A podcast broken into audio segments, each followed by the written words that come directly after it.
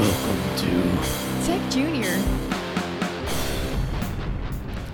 Hey everyone, welcome back. Today we're talking to Will Johnson, who we had on the show back in September, and we were talking about his success story. So Will started out uh, working in a factory. He was uh, like packing powder in boxes and stacking boxes and, and that sort of thing, and worked his way up. Uh, taught himself JavaScript, uh, built a little following on Twitter, and did a lot of networking, and found himself working for Egghead.io. So uh, we're we're gonna be talking all about that today and, and what he's doing, as well as jumping into Rails, which he's he's learning along with Ruby for his new job. Uh, if you want to support us, like, subscribe, all that good stuff. Follow us on Twitter, tweet us, tell your friends, yada yada yada. We love you. Thanks for listening. On with the episode.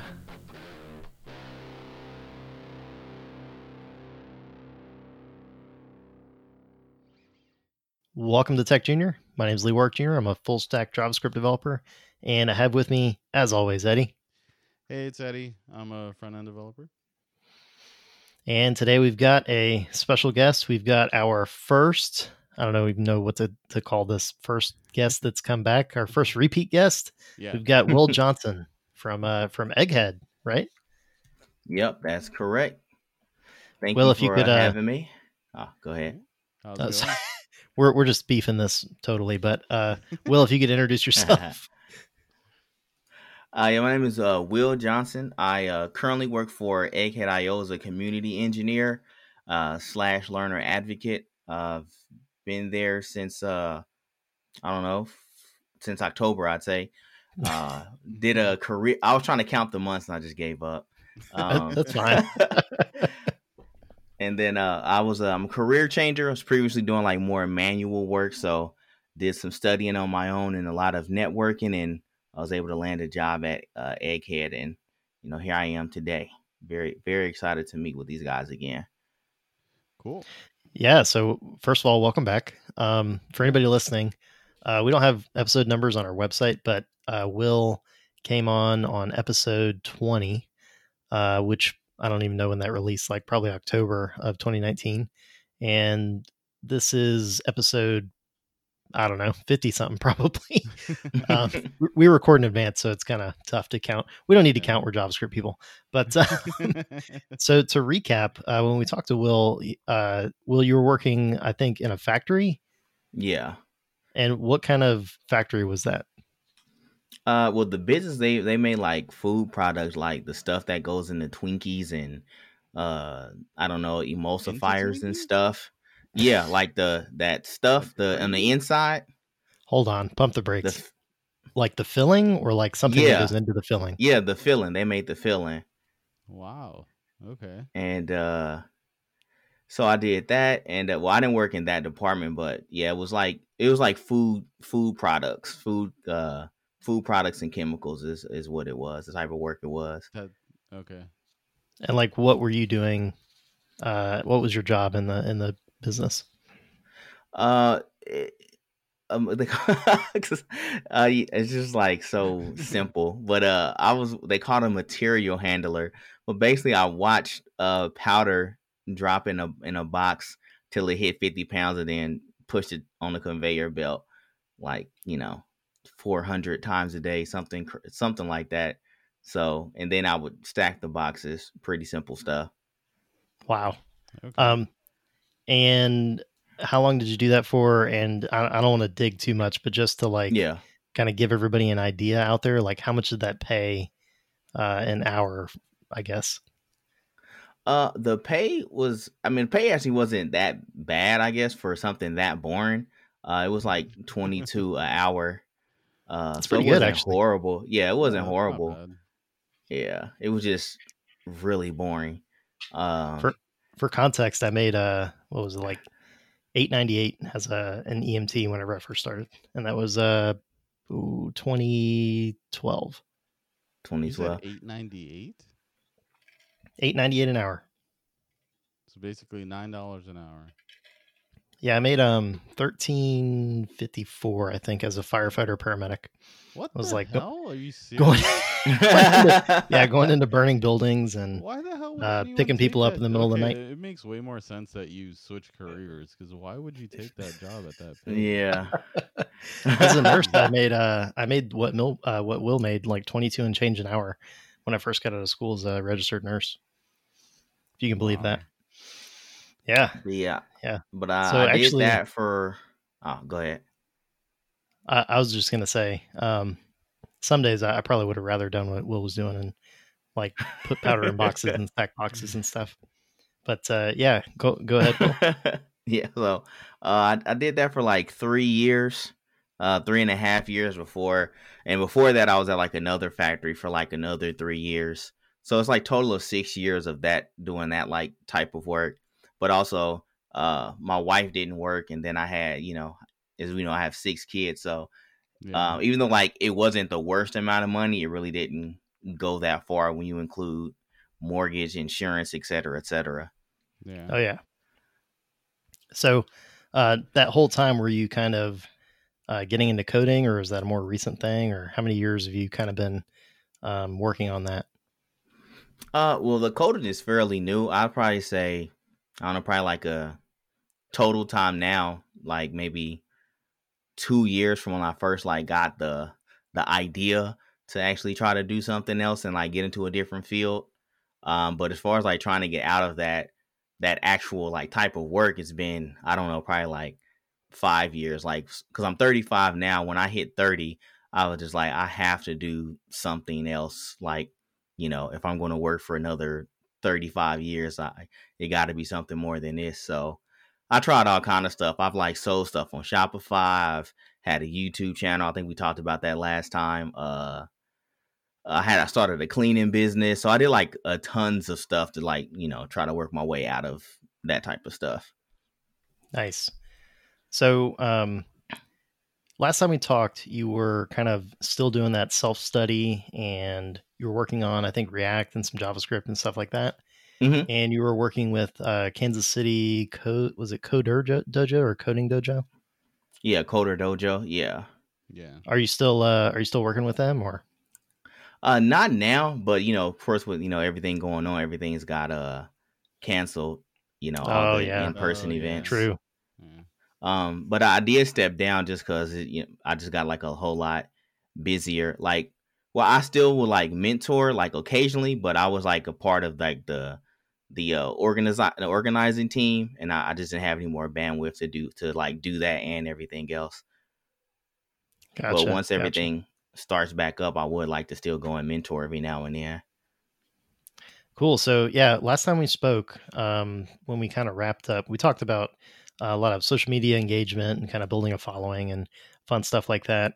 And at the end of the show, we kind of said like, "Will, why aren't you applying for jobs? You know, go out there and and apply." And you were kind of like, "Well, you know, I'm still working on some things," and we kind of left it at that.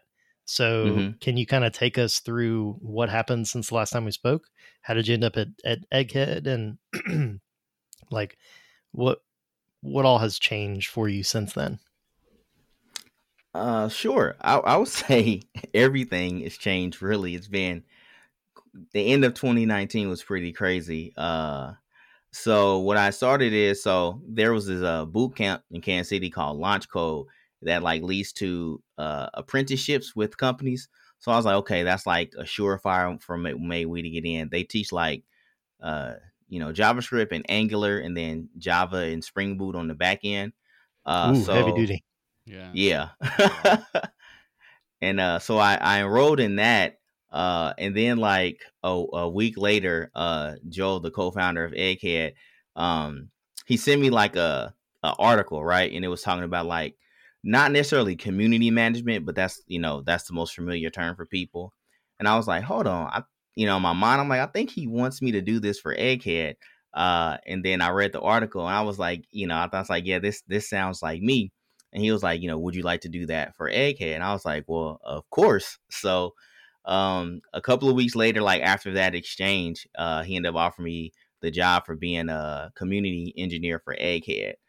And uh so basically what that means is that I so you know we have instructors, we have people who taking the courses. I kind of find ways to connect uh both of those people together so you know they can share ideas learn things from each other um you know and make like the material better uh and make sure that everyone's like benefiting from it so um that is just it's just been crazy how fast things have moved since then So did Cool. uh did Joel we're talking Joel Hooks, right? Um did Joel yeah like give you a job offer or did you kind of say like, "Hey, you want me to do this for Egghead or no he no he actually did give, give me the offer uh like I said a couple of weeks after he sent me that article like he you know was like he was and i don't know like if you know joel like joel is like very like indirect with stuff so he was just like he was like i'd like for you to do this for egghead if you're interested. Like that's how joel says something like so i was like well yeah of course i would i would love to. Uh and uh so yeah send me the offer. So what's the what's the day to day like uh, with with kind of that that role that you're in now?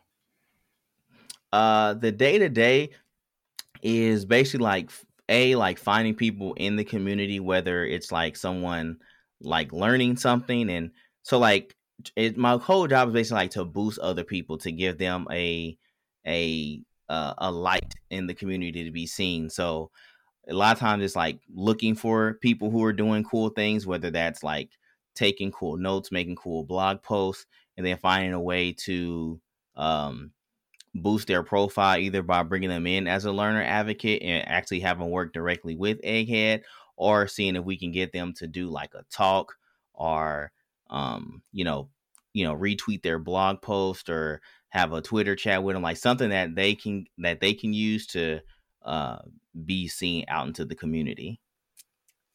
Cool. So if anybody is not familiar with Egghead out there, could you maybe describe kind of what Egghead is and what it's about? Uh, sure. Uh, Egghead is a web development uh, education platform. Um, it's more aimed towards like mid-level uh, engineers, so like a lot of knowledge is assumed, and it's taught by like experts uh, in the field, uh, teaching people how to level up as web developers. Cool. So um, if I could describe Egghead in just a sentence, it's kind of like the no BS, uh, like minus all the cruft um, tutorial that you might be uh, thinking of, which is a pretty poor description. But think about like whenever you're watching YouTube and you, you click on a video and you're like, all right, show me how to, I don't know. I've been doing a lot of, of Vim stuff lately. So I'm going to click on this Vim tutorial. And then you jump into the video and it's like, hey, my name's Lee. I'm welcome back to, you know, Lee's coding tutorials. Uh, last time we talked about my grandma and her socks and making jam and all this stuff. And you're like, I don't care. I don't care. I don't care. And you're like skipping through the video. Egghead is kind of all about not that. It's direct to the the meat of the problem, uh, cutting, trimming the fat, where however you want to say it, and kind of zeroing in on exactly what you need to do, um, kind of piece by piece. So like the videos are only like a few minutes uh, a piece, and they zero in on a very specific um, topic or skill or something like that. So if if we were going back to Vim, it would be like, here's how to add basic configuration to your vimrc or something, and the video would jump in and be like, all right, you go to your home folder, you open up, open up .vimrc, you add this line, this line, this line, it does this, this, and this, and that's like the end of the video, and then it's on to the next topic. So uh, that's that's kind of what I imagine it means when you say like it's Egghead is targeted towards not beginner level or junior level engineers. Mhm. It's more mid level because you're Yeah. kind of skipping all of that context and stuff. It's just like imagine Googling like how do I set up the VimRC? Like that would be an Egghead video, just like that little snippet or whatever the content is that you kind of glean from like Stack Overflow or something. That would be your Yeah. typical Egghead video. So if you're looking for like big explanatory like um big explorations of a topic or something like that that's something that you may like watch a talk or something or uh, maybe longer form content egghead is is very much the opposite of that very short very focused videos Yeah, that's definitely accurate. After like, you know, uh doing like Egghead and like watching the course, I have a hard time like going back to like the other course. I get like bored really, really fast. yeah, I've uh, I don't have an Egghead uh, subscription, but uh, every once in a while I get an email from Joel that's like, "Hey, check out this course." And some of the courses are free and some aren't. So I ended up watching like a couple of the videos or something because usually the first two are free. And it's like, Mhm. bam, bam, bam. You're like, all right, yeah, I'm into it. I'm into it. And then you hit the paywall and you're like, ah, dang it. and there's there's some free courses out there. I know like um some of the the Party Corgi Discord folks like Chris Biscardi and um Tomasz, uh I forget how to say his last name, Łakomy. Um, they've got some free tutorials on Egghead, and they're pretty awesome. Um, especially if you're not looking for like all of that cruft, um, all the fluff filler kind of stuff in the video, and you just want to kind of breeze through the topic. Um, hmm so I, I assume working for Egghead, like you have a subscription and you can kind of have your your choice of whatever videos are on the platform. Yeah, that is correct. Cool. So, uh, what kind of stuff have you been using Egghead to learn?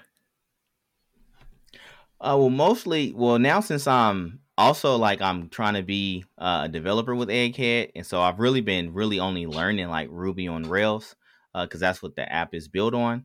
Um, so there's not really any Ruby on Rails content on Egghead. Uh, so what I do though when I take courses is Really? for uh the notes.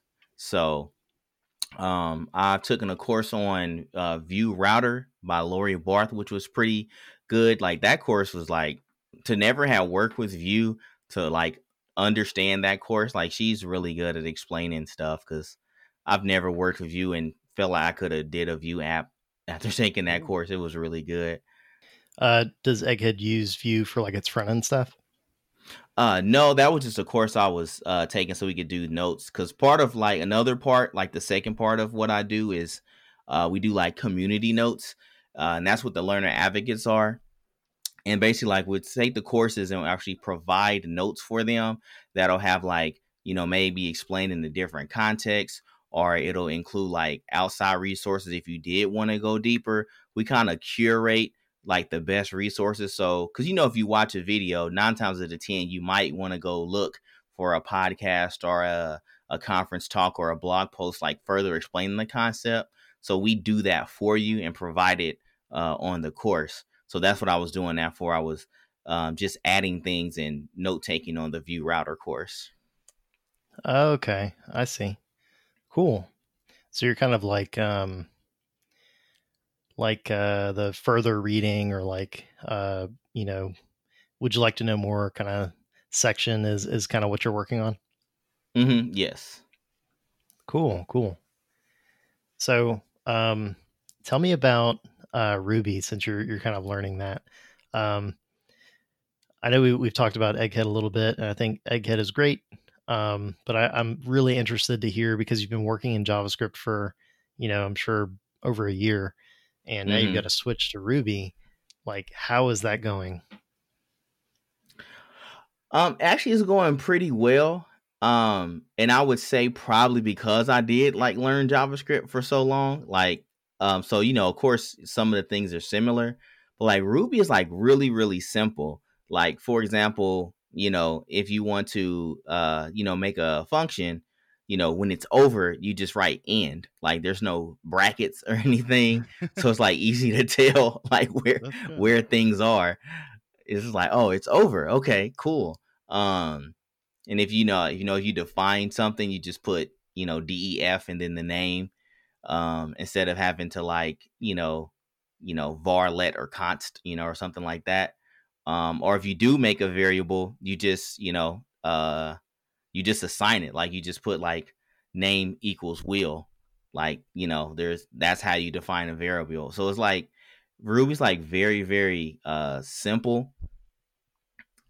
Um, and I probably say like the thing that probably caught me up the most was uh Ruby hashes because they're just like objects in JavaScript, but they're like written like way different with like different um like where the colons go and stuff. It's just like it's just like different, but they look the same. So yeah, so I'm not like the best with those yet. Um so that's probably been the hardest thing to grab my head around. But other than that, Ruby's been like uh, a blast to learn and uh, understand. If I'm being honest. So have you have you dipped into to Rails or, or anything like that yet? Yeah, that's I kind of like that's how I'm learning. I'm using the uh, Ruby on Rails tutorial by Michael Hartl, and uh, and it, it has like a short section on Ruby, but uh, it's mainly talking about Rails. And Rails is great too. Like it, it was kind of a mind shift set shift to work with like an entire app. Um, and Rails is like super opinionated, so it does so much stuff for you. Like when I first learned it, I felt like I didn't learn anything because it like stuff was just happening. So I was like, I don't even know why that happened.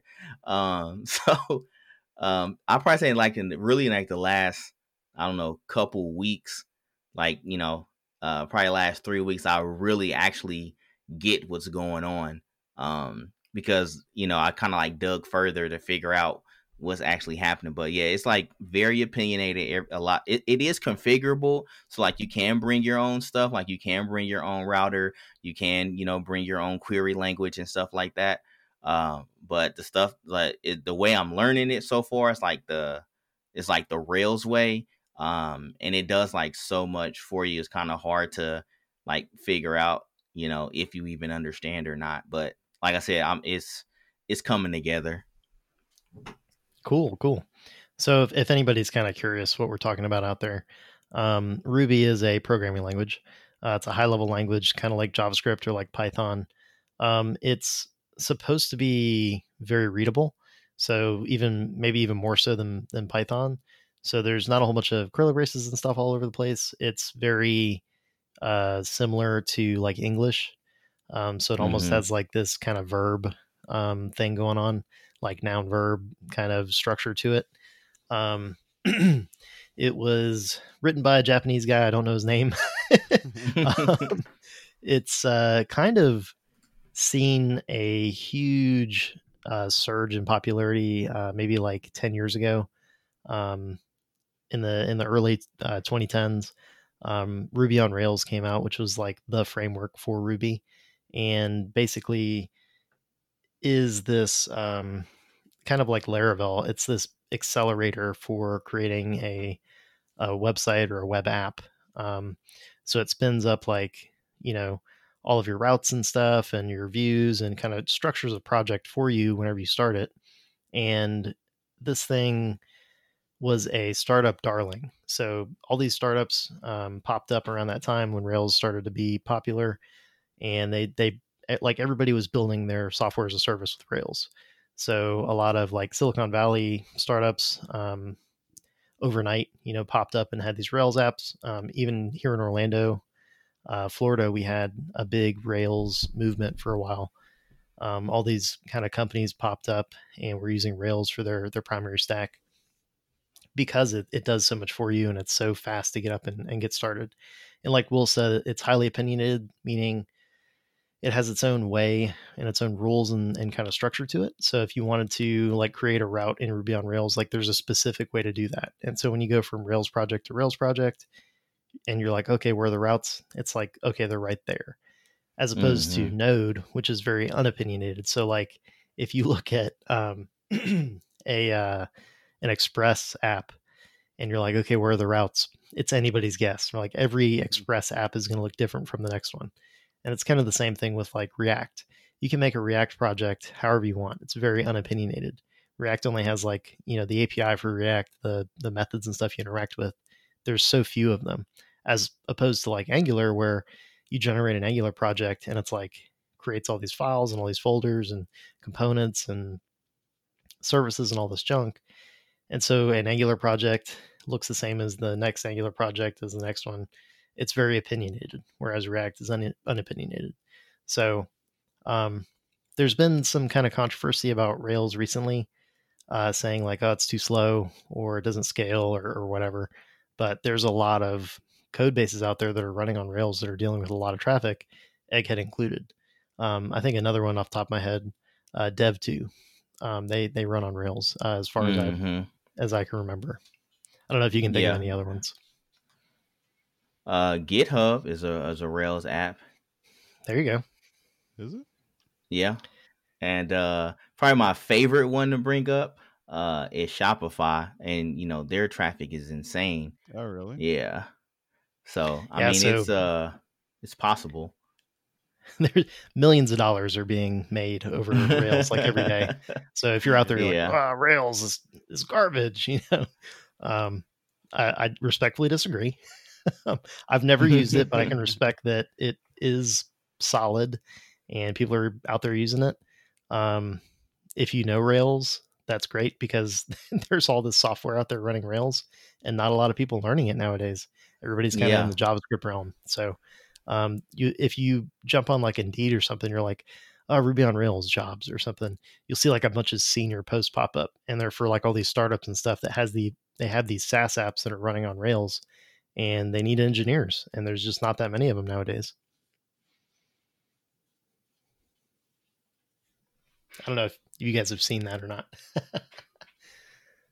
Uh, I mean, I have I haven't looked, but yeah, I mean, I know that there's, I mean, out there there's there's too many tools like the developers use. Like even Stripe, I, I believe is built uh on Ruby on Rails. Like there's like it's like the cool like I even think Airbnb was. They're not anymore, I don't think, but I think Airbnb like it's like all the you know cool companies that you know that's you know made a big splash in the last 10 years um are using Rails. So it's like I mean, even then, it's like a way to get into like one of those companies, like those, you know, what might be dream companies for some people.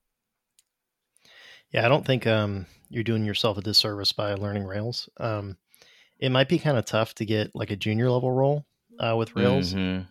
um, because there's not that many. You know, like I said, there's a lot of senior level positions out there, Yeah, um, and they're looking for somebody to do maintenance or make updates or something um, to an existing Rails app. There's not a whole lot of like greenfield Rails development probably um, Yeah. going on out there. But there's some companies here in Orlando that are using it. Um, I, I can't. I don't even know if I should say on, on the air or whatnot, but Oh. I know there's a few at least Like, I um, that know. that uh, that are using Rails, um, either for their entire like SaaS app or for sections of it. So um, it's out there. It's if if you're looking for a second languages to pick up, I think Ruby's a fine choice. yeah, you definitely wouldn't hurt you. Tell me about this uh, tutorial that you're learning uh, Ruby from, because the only one that I've ever heard of is Why's Poignant Guide to Ruby. yeah, that was I've I've read that one. That one's wild. I like it though. Eddie, are you familiar with Why's Poignant Guide? No, I'm not. Oh, dude, it's uh, it's pretty awesome. It's like a um, it's like a Deadpool esque fourth wall breaking Yes, uh, yes. comic book type of guide. Yeah, yeah, it's it's freaking awesome. Like if you if you had to choose a language to learn based on like a fun guide, like Ruby would be the top of the list because of Why's Poignant Guide. Okay, I'm kind of interested now. So Yeah, I'll, I'll shoot you a link and you can kind of leaf through it. But yeah, yeah. it's sounds um, it I think Y is a it's a cat. I think Yeah, or a um, fox, something something like yeah, that. Yeah, fox or a cat. I don't, I don't know. It's it's a cartoon character, but um, the the guide kind of talks at you and kind of waxes philosophic in in spots. Um, like I said, breaks the fourth wall in, in places. So it, it's very entertaining to say the least. Um, but yeah, I think Why's Poignant Guide covers like mainly Ruby and not necessarily Rails, but I, I'm not 100 percent on that. So, yeah, it's, um, it's mainly Ruby. have have you read the whole thing? No, I haven't read. I just go there when like I want to like you know further understand something, Okay. like a certain concept. Then I'll you know do Control uh, F and look for what I'm looking for. Cool, cool. So tell me about uh, what you are using for Rails. Uh, it was Michael something. Yeah, Michael Hartzell, the uh, Rails, the Rails tutorial. Um, it's it's paid. It's like forty dollars, I think. Um, but basically, you go through uh, Ruby on Rails and uh, you build a uh, Twitter clone. Uh, so it teaches you about like you know, I mean, it's it's like pretty in depth, and I think that's what's probably like my why like it took so long for it to click because like you learn because this some of the stuff I've never learned in JavaScript like validation, um, you know, of like you know characters and stuff, and you know password length, and uh, you learn about like you know sessions and you know how to you know make cookies and security stuff. Like it's like Uh, then you also do like uh, you know, test driven development. Like it's really like a lot in there. Um, but you build like a Twitter clone with a login. You can follow people, uh, all that uh, type of stuff. Um, you know, and it uses like you know Bootstrap for uh, the front end. It's not really design focused, but yeah, it's like you go through that and you start from and you build like three apps. You like you build like a really simple one, like a little blog thing, and then like like a sort of Twitter thing, and then you go to like the full app, and I think the full app's like I don't know seven or eight ch- chapters of the book, and you like build this literal Twitter clone from start to finish. It's it's, it's in depth. It's a great tutorial. Cool. cool. Have you um have you used the Odin project at all? Uh no, I know about it, but no, I haven't used it. I've been trying to stay focused on one thing because I used to jump around a lot. So I'm trying to like stick gotcha. with this and then and ride it out. Yeah, so like way back project? before, yes, the Odin, like Odin, like Norse Thor's mythology, father? Thor's dad, Odin. Yeah. Okay. Um, mm-hmm. back before I, I, got into a boot camp, and even knew like the pros and cons of JavaScript or Ruby or whatever, uh, I was kind of looking up free boot camps because you know trying to save a buck, and uh, the Odin project popped up in Google, and that is a full stack um, boot camp for Ruby on Rails and JavaScript. So you can do um, a Rails track. They also recently came out with a uh, like a Node full stack JavaScript track. Um, and I guess they have a front end only track now. I'm, I'm looking at the page. But um, back when I was looking at it, the Odin project was like a Ruby on Rails bootcamp uh, that was totally free and open source. So uh, we'll throw links up to, to both on the show, uh, on the show notes, so anybody can check those out. But um, so Will, did you like how far did you get in JavaScript before you switched to Ruby? Like, were you building Node servers and working with Express and all that? Uh, no, I was doing just straight front end stuff. I didn't. I mean, I knew about Node, and mm, I don't know. Probably think I did some like how to. I think I like fetch something from an API on the command line, but like that's as far as I went. So I did like mostly front end stuff, and then learned React, and then um, that's when uh I got the job at Egghead, and they were like, uh, "We would like for you to learn Ruby on Rails." I was like, "Okay." Cool. So, are you um, are you working with uh maybe like a mentor over on on Eggheads, um, like any of their engineers kind of pairing up with you for anything? Yeah, actually, uh, Ian is like the main backend engineer. Uh, so you know, he gave me like a tour of the code base and you know, explain what uh goes where. I actually did do um, worked with uh, one of the front end uh, engineers on um, to make the uh, to make it a little more like add some design to when instructors comment to make it like stand out more. Uh, and that was just we did that a couple of days ago, so that was cool. Nice, nice. So you got some pull requests under your belt at this point. Yeah. nice. cool. So um, now that we've kind of talked about Egghead and, and Ruby and all that, um, let's talk about like how your life has changed going from uh, this like blue collar uh, job working in a factory to you know white collar office work basically. Um, I assume you're, you're working from home. Yeah, working remote. I saw amazing. Few, I saw a few months back that uh, that you bought a new house. Yeah. Oh, congrats! And yeah, so so tell me about all that. Okay, cool. Uh, yeah, so uh, yeah, yeah. When I got the job, we had we hadn't moved yet. So basically, we had already planned on moving. Um, I was going to work a bunch of overtime at my old job to be able to, you know, pay for the new house. Um, so you know, I wasn't expecting like everything to happen the way it did, but so yeah, we got the job. and I we uh moved to a new house, and um, the old house was like really small. It was me and my wife, six kids. Uh, it was like I don't know. I think it was like 900 square feet. Like it was like it's really wow. small and it was just yeah. cramped. And uh, so yeah, we moved into this house is a way bigger, huge basement. Uh, and so it's just uh, it's just been great. Like you know, everyone's comfortable. Everyone has space. The oldest is you know he's 13, and the second youngest is uh, or second oldest is uh nine. So he's like way older than everybody else. So, you know, he's that, you know, a teenager doesn't really want to, you know, do what they're doing. So like he has his own room so he can, you know, play Fortnite with his friends and stuff. Um it's just been like, you know, relaxing, like just to have the space that we need, like having such a big family. Cause my wife, she homeschools. Uh, so she does that in like in the basement. So she homeschools and teaches the kids. And I work upstairs um, I have like a desk set up in our room, and it's like it's just because at first we were like always on top of each other, and um, you know, everyone just felt like they needed you know more space, and now like everybody has that, so it's really it's really good, really like relaxing. So I, I enjoy it. I'm really glad that everything happened the way it did.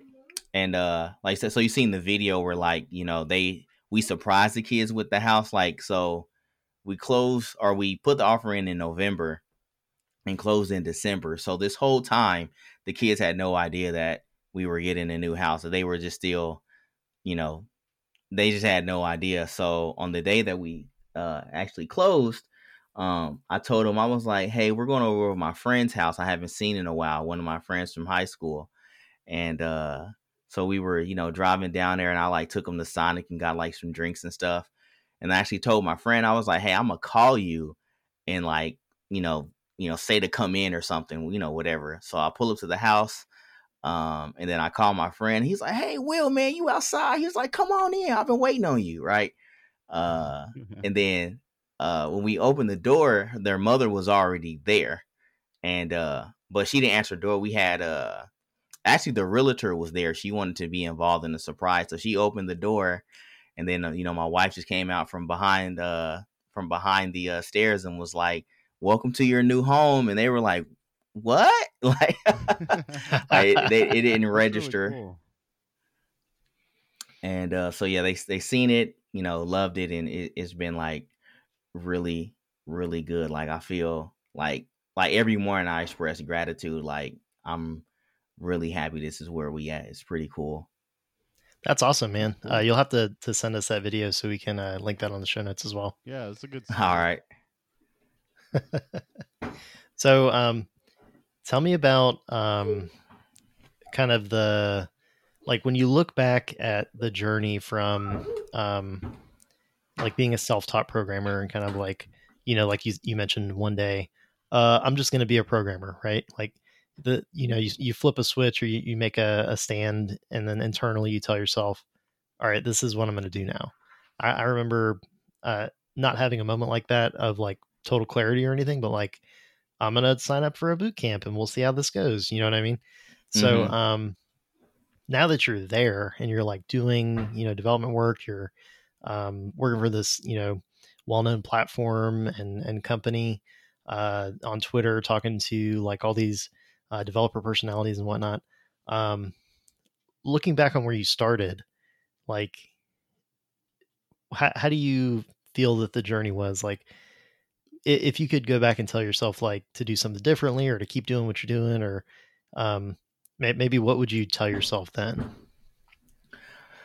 Uh, if if I'm being honest, I would I wouldn't change a thing just because every like everything that I wanted like came to be, right? Like, you know, I wanted to work from home. Like I always thought that like maybe I get a job, work for a couple years, and then work from home. But like, you know, I got that from the jump. Um, you know, actually like when I first like heard about Egghead and like listened to Joel on a couple podcasts, I was like, I actually sound like I would like to work for that company. It's like, um, so honestly, I wouldn't change anything. Like everyone I met along the way, the relationships I've built, which I feel is like the most important part, honestly, is like all the people I've met and learned from and stuff like that. Like I honestly like I'm not saying it wasn't like stressful and there wasn't times where I was like, man, I might be stuck in this factory forever. Like I had plenty of days like that. days where, you know, I would go to work and not talk for 12 hours, so wouldn't say a word because I was so frustrated um with, you know, being there and not, you know, and not like getting where I wanted to be, like you know, out you know, like trying to get a developer job. Um, but I, but the, but when I look at from there to the end, I, I wouldn't change anything. Like everything ended up like exactly how I wanted to be. So I, I don't think there's anything I would change. I had a feeling you'd say that. And so my, my, my follow up is what do you think was crucial to your success? Like what what did you do that got you to that finish line?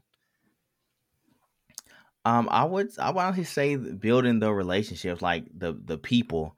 I think like the the talking to people and like them actually like being able to see like you know what I'm about, like the stuff that I do, right? It's it's easy to say that you're doing X, Y, Z, but like when you really talk to someone and you get to like really know like, okay, they really are doing this, I think that um was like the key because it just made everything I'm doing just more real to everyone and they they could like feel my passion because like there's been a lot of times where I did like you know met up with people for coffee and they were like, "Man, you're really serious about this." Um, so I think that if anything, like you know, of course, the actual decision to actually do it and but and learn the stuff, but I think like building those relationships and and really like showing how serious I was was like the key. I think if you take you take everything else that I've done, um, you know, the blogging, being on podcasts, mentoring, but you take out the people and like if I just like was in a hole just doing all this stuff on my own, I don't think it would have ended the same. I think the people is what, you know, made it come together the way it did. It's funny that you say that because I kind of get this vibe from a lot of people out there that they focus the most on just the code. Like, I'm to get up at four o'clock in the morning and I'm to watch YouTube tutorials and build projects and stuff and like not talk to anybody and go work my job that I hate, come home, like code more and just kind of push that boulder up the mountain like day in and day out. And I, I feel like there's a lot more to it than just doing the, you know, typing characters into a, an IDE. Uh, there's a lot of networking that kind of like we say it a lot, but I feel like it's still undersold to a lot of people out there. Um, mm-hmm. So like we, you say that you talked to a lot of people and that that was the important part like what did that look like you, you, mentioned like podcasts and blogs and stuff but were you like on twitter talking to people or were you meeting, meeting up with people in real life or how, how did that happen uh yeah uh that's a good question so that it was pretty much like you were saying it was uh it was of course twitter but i think like even deeper is like the people that i talked to on twitter led to us doing like Zoom calls. And then like the people I met when I was like mentoring, um, you know, it would lead to like me like going to their job on their lunch break or us meeting after um meeting after work and um you know going to like you know get dinner or something somewhere um and then like having conversations that way like that was the because usually those conversations like led to like the cooler opportunities. Um, like I don't know if I can. I mean, I don't know if I can say the name, but like an opportunity that I got off of Twitter was like to do something with like like some contract work for like a really really huge company, um, and it was just from me, you know, meeting this person through Twitter and then forming a relationship, and then like you know that happened. So uh, the the people is the most is is the most important part in the really my favorite part. yeah, so if you want to hear uh, Will's tips, go back and listen to uh, our episode where we pretty much focus solely on that. Uh, how you know Will built his Twitter following and like how he engaged with people on social media and, and stuff like that. And I, I mean, I, I, don't. You probably don't have like two thousand or whatever followers now. Um, kind of hovering in a, a modest follower count or whatever, but that's not necessarily the most important thing, right? Yeah, that that's correct. Though that's not the uh, most important part because it goes from this thing that because uh, I, I used to listen to a lot of Gary Vee when I was when I was on my come up. I really don't listen to him much anymore. Um, but he always talk about wide versus deep. You know, you want to have deep relationships, not like just a wide net of like you know random people. Like, well, that you know that's fine.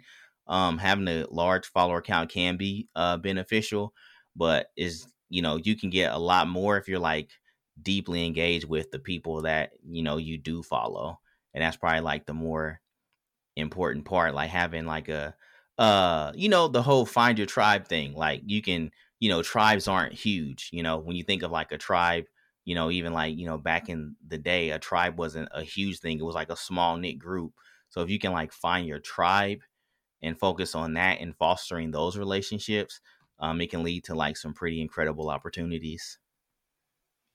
Yeah, and I'm just totally making this number up, but I've heard out there that a, a, human being can only care about like 60 people or something like that, like deeply, intimately, really connect with and care about, you know, maybe it's 70, I don't know, 60 or 70 mm-hmm. people or, or, or some, it's, it's a, it's a low number, like all things yeah. considered, um, you know, billions of people on the planet, 60 people for one person to really care about. So, uh, that, that kind of resonates with me whenever you say that, like, yeah, find your tribe, um, find your local developer community, get in touch with them, get in touch with uh, people on Twitter that you know are interested in talking to you and making connections with you, and that you can um, communicate with about development and kind of find those opportunities and be open to that kind of thing. Uh, if you're just in your bedroom um, at four o'clock in the morning watching like Traversy Media or whatever and doing you know JavaScript tutorials, making node servers or whatever, that's not going to get you connections with other developers. Like that's great. It's good to learn. You need to do that stuff. You need to type characters into an IDE, but you also need to talk to people. I don't mm-hmm. know, Eddie could probably back me up on this, but like most of the opportunities that I've had have not been from working really hard in the boot camp, but from meeting people, talking to people, talking to other developers, doing this podcast, blogging, uh, having a meetup, uh, all that stuff, all of the human interaction, connecting with people, um, building that network, you know, having a presence on LinkedIn, whatever. That's where all of the opportunities have come from. Not necessarily mm-hmm. being the best at JavaScript or being a hotshot ex- at Express or, or, anything like that. Um, you've really got to take that advice to heart and stand out not just by being good at code, but good with people. Yeah, mm-hmm. I would back you up. I'm bad with people. Um, but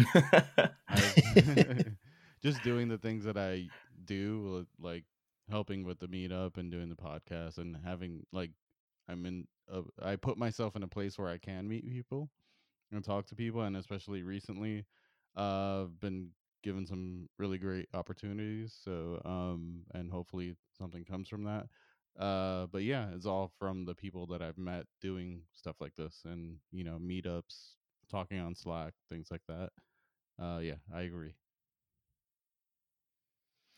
yeah so you don't have to be a maniac like me and like always on slack or whatever but um, yeah because i'm not we're all, always on discord because Ed, yeah eddie isn't but uh, just know someone that is that, yeah that, that can totally work you can be Life hooked hack. into the right person yeah. And uh, if that person is that maniac, then yeah, you get the same kind of benefits. But um, so yeah, yeah, Will, uh, that that episode that we did was fantastic. Please go back and listen to it uh, if you're kind of wondering what we're talking about out there.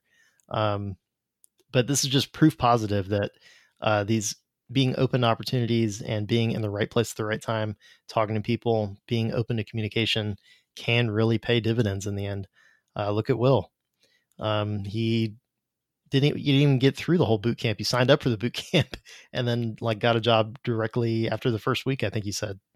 Yeah. So yeah, I mean what what other proof do you need, right? yeah, that's like one of my uh main like motivators. Like uh I just want to you know to for people to be able to see that like, you know, there's I'm not saying you gotta do everything I did, but there's like the more like opportunities you open up yourself to, you like really never know what can happen. Like, you know, when I first started, you know, that night opening up, you know, Colt Steele's boot camp, I'd have never thought, you know, I would be, you know, where I'm at right now. Like, I never even thought I would have been on the podcast before. Like, you know, and this is my second round. Like, it's really insane. like, it's just really insane what happens when you just you know, put yourself out there. And I and I know it can be scary because you know, even when I first started, I'm like, you know, um, you know, like even talking from you know a diversity standpoint, you know, there's not a lot of you know black males uh, in this industry, so like even that was scary. Like every meetup I would mm-hmm. go to, every conference, I was literally the only black male, but I didn't let that stop me. I was like, I'm going to, I'm going to get in here, like no matter what. Um, so just to show people, like, yo, you can, if you really like set your mind uh, to something. I know it sounds like you know high school guidance counselor, but it's true. Like if you set your mind to something, you can get it. Like, and it may not be the way that you may think in the beginning, but you will definitely get it.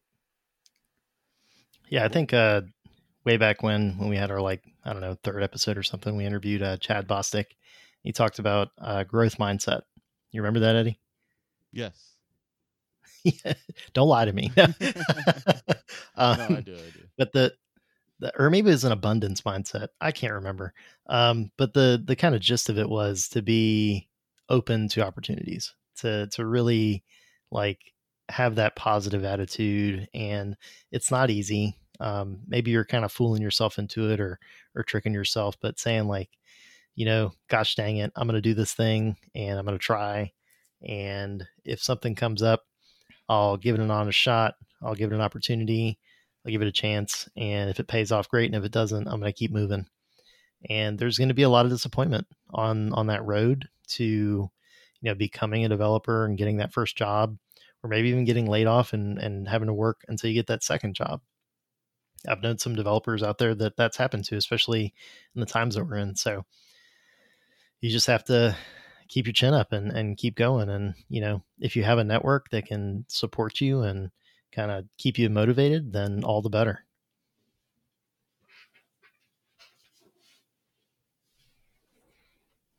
You guys agree? Everybody's dead yeah. silent.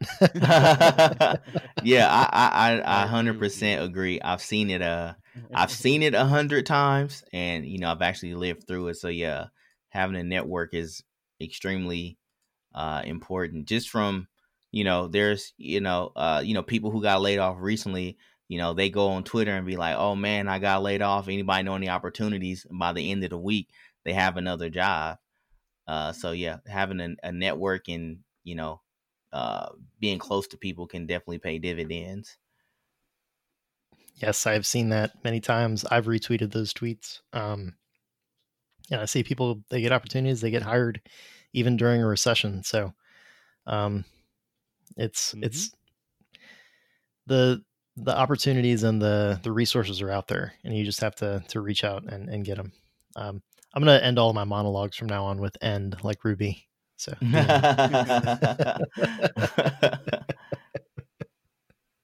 cool. So, uh, Eddie, do you have any other questions? Are you ready to move on to Nerd Minute?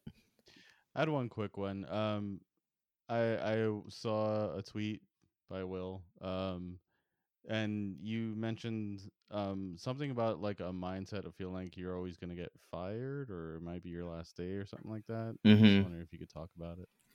Uh, sure. So I'd probably say for like the last eight years, um, that's like all I've known. Like I was uh working for a, a call center. The company, this was like like eight years ago. The company was about to get bought, so every day um, people were scared that they were going to because the company that was buying was doing the same business that they were doing.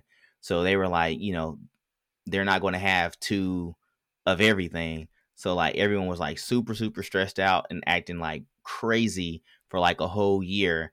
Um, and everyone, you know, just just being like people being fired over like the littlest stuff, and just, it was just really wild. And every day was like super like scary. Like you know, is it gonna be my day? that I because you know you start thinking of any little mistake. Oh, did I did I document this right? Did I do this right? And it just got like super overwhelming to where I thought like any day I could get fired, and then we end up you know getting laid off anyway.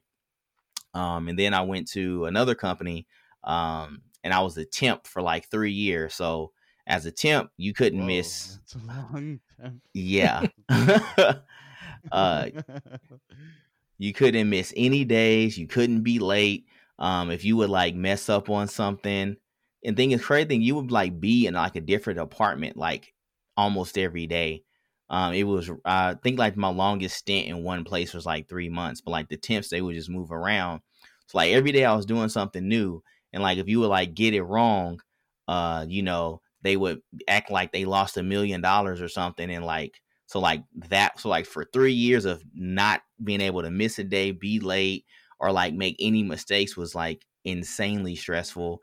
And then um, they were making two products at that place, and then um, what had happened was they lost one of the products. So you know, less product, you don't need as many of employees. So I started seeing a lot of the people who were newer than me, like start to get you know fired uh, or laid off or whatever you let go, whatever you want to call it. Um, and it was starting to get pretty close to me uh, before I went to the the last company I was at. Um, so that like it was just always like this dread of I'm gonna get fired. And then at the place that I was just at, um, they were having um issues to where you know stuff was happening like with you know their you know products or whatever. So they were like being super strict, and it was just like when I it's like and the crazy thing is like when I got these jobs, everything was fine. Like it wasn't nothing going on. And then I would when when I would get there, it was like always some crazy thing that would happen, and then everything would just get like real like you know stressful for some odd reason. Um, so yeah, that's like my last eight years of like every day thinking that something was going to happen. So uh, and like things things are going good with Egghead. I love it. But you know, then we got the this whole virus hitting, and then people getting laid off. It just kind of like re re-energized those feelings of of you know what I'm used to, and so I'm really trying to get out of that mindset because it's you know it it weighs on you. Um, but yeah, mm-hmm. that's what that tweet was about. Just trying to get out of that. Okay, cool. Um, I mean, I have similar experiences just from like a designer perspective, I've been laid off a couple times, so I, I can identify with that feeling like, oh, things are moving in a certain direction, and I feel like I might lose my job at some point. Um, yeah, especially when you have a family, it's it's a uh, it's more like stressful. Yeah, yeah. If it was just yeah. me, I probably wouldn't. Even, I wouldn't be worried that much. But you know, knowing I got yeah. these seven people depending on me, kind of makes it you know hit me a little harder. Yeah. Yeah, I'll uh I'll dogpile on that a little bit. Um I recently was I you know trying to get in shape, blowing up my bike tires, and I go out to ride my bike, but before I do, I'm looking for my bike helmet. And Lynn is, you know, making fun of me like you can't ride up I'm down the street without a helmet.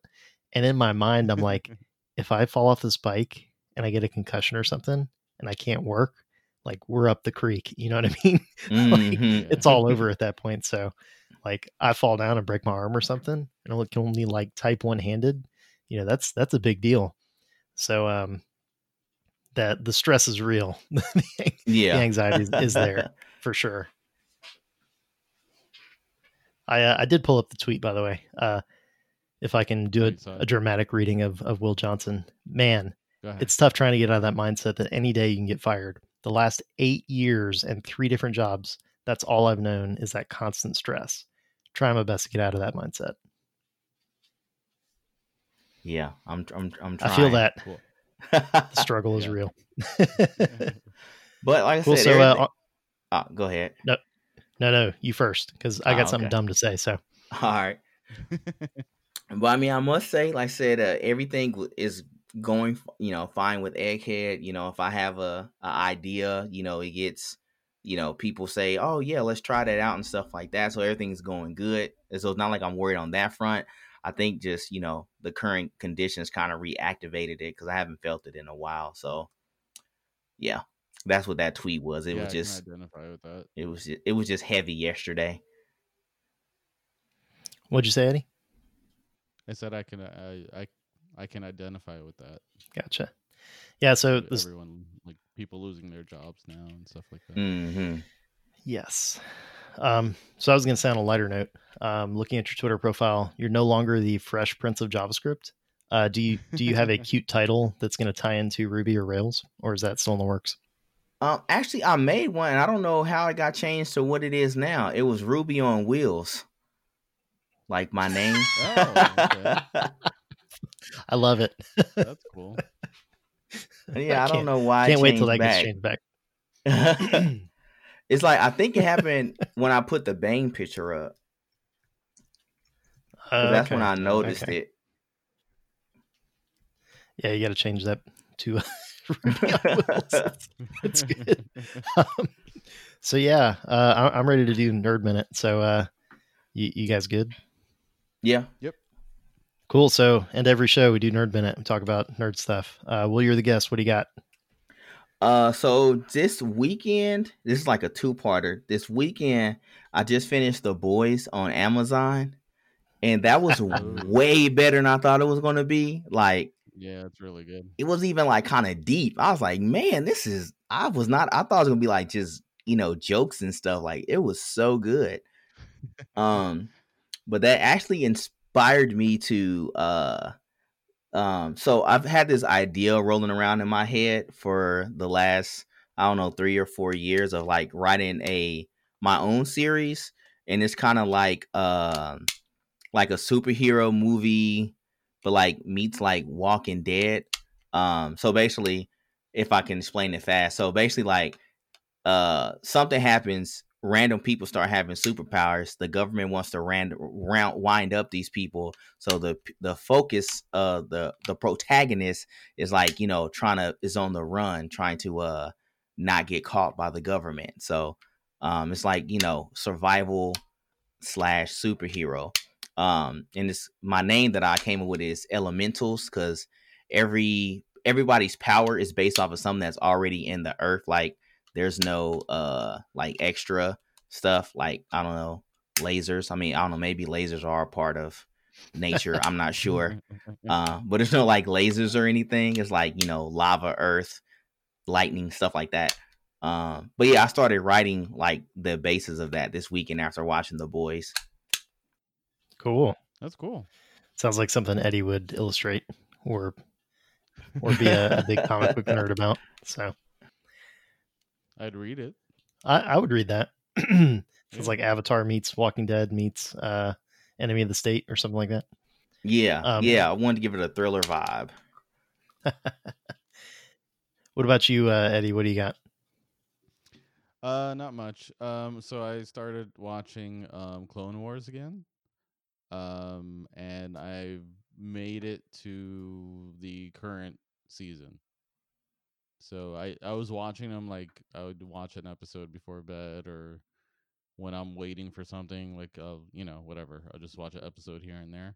Um, and I skipped like I said the last time I I would skip a lot of political stuff because that stuff's boring and uh, I just want to see Jedi's fight um so uh but yeah i finally got to the current season so like they're doing a thing with ahsoka right now which is pretty cool so i'm like four or five episodes behind uh where they're currently at and it's been pretty good. I i like it. Is is it worth Um, watching the God knows how many years or seasons there are that build up to it? yeah i mean if you like it i mean i don't know. Um if you like star wars yes. Um i think some of the like the uh the darth maul stuff is really cool and this the mandalorian um the mandor or whatever that that planet's called um that stuff's really cool. Um some of the stuff outside of that's not eh, it's kind of boring. Like i said i skipped the political stuff because i don't want to see people talk you know argue in in that big court with like thousands of people or aliens in it.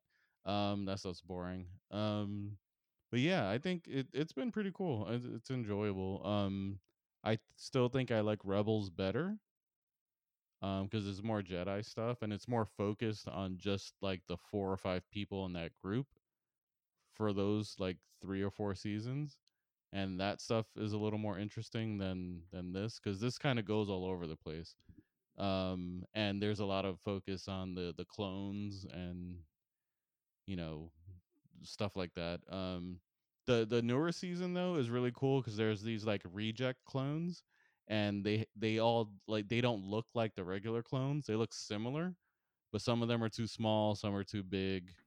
Um one guy's just really big and he's strong and another guy's smaller and thinner but he's like the, the tech guy i think they just call him tech. Um there's a sniper dude and they look slightly different than the rest of the clones but they they have like special skills and they're not in the clone army they're just kind of outside of that um, and they're now getting into, I guess, toward the end of the the I think s- season seven is the last one. Uh, is the one they're currently in. Um, season six was the end. The end of season six was cool because it was just Yoda focused. It was like three or four episodes just on Yoda, and um, you know how they're like Force ghosts Sure. in the movies. Okay, so apparently that's never happened before, before episode uh four or whatever. Um, so uh, like Yoda is trying to figure out what there's a voice and it's Qui Gon from episode one. Nice. Um, and he's trying to figure out like you know like what is this voice? Am I going crazy? And he's he goes looking for the reason that this is happening, and then through that it seems like there are people because like no one's ever once you die you're one with the force and then you don't come back you don't have a conscious uh, mind or anything anymore. Um and then they they're they're so they dig into that a little bit. So uh, little things like that are what i like about these series is they do dig a little deeper into like the the lore of star wars. Um so i like the darth maul stuff too. Uh darth maul is also in rebels but i think he's better in rebels. Um but yeah, um, if you're interested, yeah, I I, I would Does uh get into it. If I mean we have time, and if you have Disney Plus, it's all. does um does Liam Neeson voice Qui Gon in the uh in the Clone Wars? you know, I didn't check. Does That's it sound like question. Liam It sounded a lot like him. Does he does he walk in with uh with the monologue and he's like Yoda, you don't know me, but I have a particular set of skills that I've over years of doing my no, job. that doesn't happen. Okay. but uh, but yeah, he's in like, um, he's in a couple of episodes, and it's just a voice. You don't really. Well, you see, a, Yoda has a dream and sees him, but it's like very short. Gotcha. Um, but yeah, that part's cool. Um, and yeah, n- and this is the final season, so they've gone back around because Ahsoka. I mean, if you don't watch it, she ends up leaving the Jedi and trying to find herself, and then like in this final season, they they go back to her. Um, and then I also heard that she's gonna be in the next season of Mandalorian, which is pretty cool, and she's gonna be played by Rosario Dawson. Interesting. yeah, I Um, seen that. Yeah, so that's cool. Yeah, that that's pretty awesome. Um Rosario Dawson is awesome. The- Uh, the Clone Wars- a night nurse. did that have um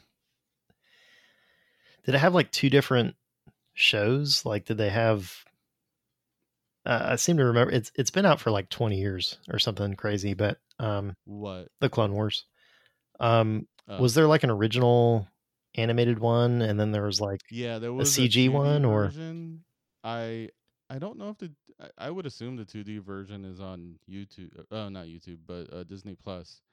Um, I have not watched that yet. I just I used to watch um the Clone Wars, the 3D version on I think it was Cartoon Network. Um, when when it was on, I would catch it every now and then, but is there like now I went from first episode to like the, whatever the current episode is through a matter of like you know a few months just watching it here and there. Um, so that's how I've like kind of caught up on that. are the two series like connected? Do, do they overlap or something or are they I don't know. I might go back and watch that now. Yeah, you have to Um, let me know. Yeah, I'll let you know. I'm not sure, Cool. So uh but um, just a, as far as Rebels is, there is a connection there because Ahsoka does, and Ahsoka and Darth Maul are in Rebels. I have to know. Uh and I think Rex is too, which is one of the captains in the Clone War. uh, I've seen Uh, a little bit a of preview of of Clone Wars, and it looks kind of, for lack of a better term, cartoonish. Is it like a kids Mm-hmm. focused series, or is it kind of? Oh no, there's so many clones that die. Well, I mean, there- that was a thing I realized like watching this. Like Jedi don't care; they'll kill anybody. They're supposed to be like these like basically priests that are in, like monks and stuff. But they just if if you're in the way or not in the way, but like if you're this evil person that's like causing some kind of harm, they'll just kill you. they they don't they don't really care. So is there um, Um, like is the show themed? Because I know there's like cartoon violence or whatever in a lot of kids shows, but uh, Yeah. is it kind of directed at kids, or is it enjoyable for adults? Or No, I think it's directed more toward people that have some kind of like you know attachment to this stuff. It's not a kids show. Okay. Um, because they're like there are people like Jedi, like Anakin has like put his lightsaber through. They're aliens. They're not people, but you know you'll see it go through. Um, or sometimes they'll just cut away really quick so you don't see it, but you hear it. Um, but yeah, but so many clones die. Interesting. like so many dead clones. Moving on. Uh, yeah. Um, cool. All I've got this week is I finished Resident Evil 2, the remake last week. Uh, finally, after I did like Leon's campaign months and months ago, and I finally I did. You finished that a long time. So I, I did. You know, there's like two campaigns to it. There's Leon and Claire. Yeah. I did Leon part A, and then I just recently did Claire part B, and um, Okay. So basically finished the the whole thing. And I was like, man, I, I want more of this. And lo and behold, Resident Evil Three dropped uh, like last week. Yep. So uh, I got that and I started playing it, and it's friggin' amazing. And I'm I'm really into it. So How far are you in? uh, I got like two hours into it last night. Uh, I know it's pretty short. Okay. Uh, supposedly it's like eight hours or something like that. But um, Nemesis just like tracking you and killing you constantly. he's he's not like Mr. X. Like in Resident Evil 2, the remake, uh, Mr. X will kind of pop up. Um, I think the original he only showed up in the the second campaign or something. In Yeah. in the remake, he's like he's always around pretty pretty much when you're in the police station, um, kind of following you everywhere. So, um, and even in like some of the underground parts uh, after that. So that's that's pretty awesome. Um, he's he has like an AI to him. So if you like are running, for instance, he can hear you run from like across the station, and he'll track you down. Or if you shoot your gun or something like that. Hmm. Uh, in three and Nemesis, um, the monster there, it, everything's like scripted. So he only shows up um, during like scripted parts, and Yeah. for the most part, um, doesn't really follow you out like throughout the whole game. They've also cut some other sections. Like uh, I never played the original, uh, but supposedly I was gonna ask you that. there was some like clock tower level and I don't know some other sections to it that they kind of cut out. Um, in addition to this mechanic where you would have to like make A B choices, like oh, I'm going to stay and fight, or I'm going to run, or I'm going to let this person die, or I'm going to try and save them. Uh, they've cut all that out, so it's it's like a really streamlined um, linear campaign. Hmm. But it's such a roller coaster that it, I haven't really cared. Um, there's like so many explosions, and like Jill has been through at least like ten things that would kill any normal human being at this point. um, just in the two hours that I played, uh, she's like driven a car off a roof and like yeah. like okay. hit Nemesis, drove the car off the roof, hit the ground, rolled out of the car, had like a rocket launcher shot at her, um, just like all this crazy stuff. so um, it's been such a like action packed, uh, fun kind of experience that I haven't really missed any of that other stuff that people are complaining about online. But you know how gamers are; they'll complain about anything. Did you meet Carlos? I did, I did. Um, What do you think of his hair? I think his hair is awesome. Uh, there's there's a His hair like a m- uh, looks like a muppet on his head. yeah, it looks like a mop, like a black mop. Um, I, I think it's so it's better than the original, which you can actually switch it back to the original hair. Um, Oh, and yeah, and you can switch back to Jill's original costume. oh, um, cool. his, Oh, his original hair is just, What, like a halter top that she was wearing? I don't know. I don't know girls' clothes. Um, it's like a skirt, a skirt with like a, a uh, I don't know a jumper or something tied around the waist. That's probably not what it is, but um, Oh, okay. And this one she's got like a shirt. Did you see the the Resident Evil 2 movie? the Resident Evil Two movie? Yeah. Uh, you mean the Uwe Boll movie Is it? No, it's not Uwe Boll. with? Uh, did the the other bad movies, the other bad video game movies. no, he did the Resident Evil movies, didn't he? Or no, Wes Anderson.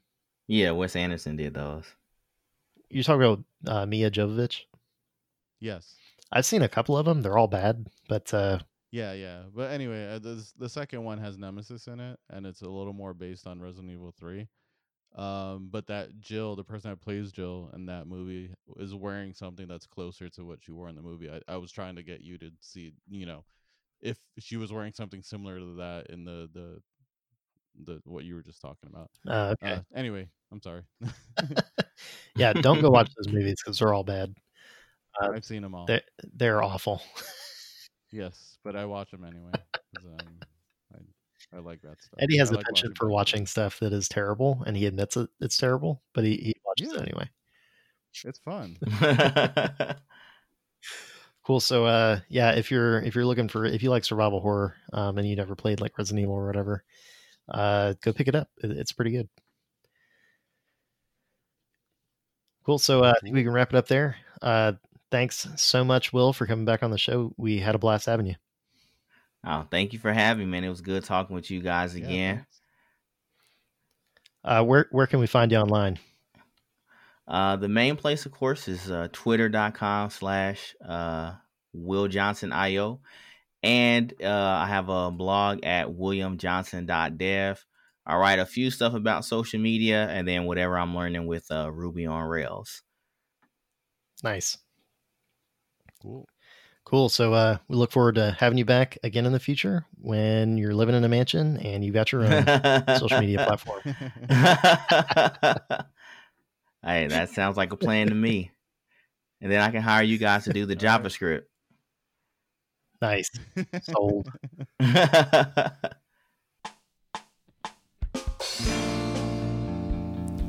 Everybody, thanks for listening to Tech Junior. Head on over to our site at techjunior.dev for show notes and past episodes. While you're there, sign up for our newsletter. There's a big link at the top, and you'll get an email from me and Eddie once a week with some some goodies. Uh, if you'd like to support us, you can jump over to the support tab. We've got a Patreon and a Teespring. Uh, check that out. Let us know if you like it. Um, yeah. Next week, uh, we're going to talk to Sam Julien, who is a Auth Zero dev advocate.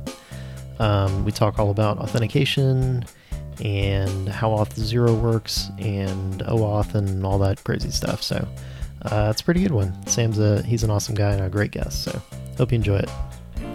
Uh, all right, that's all I got. I will see you guys, or you'll hear from me next week. All right, bye.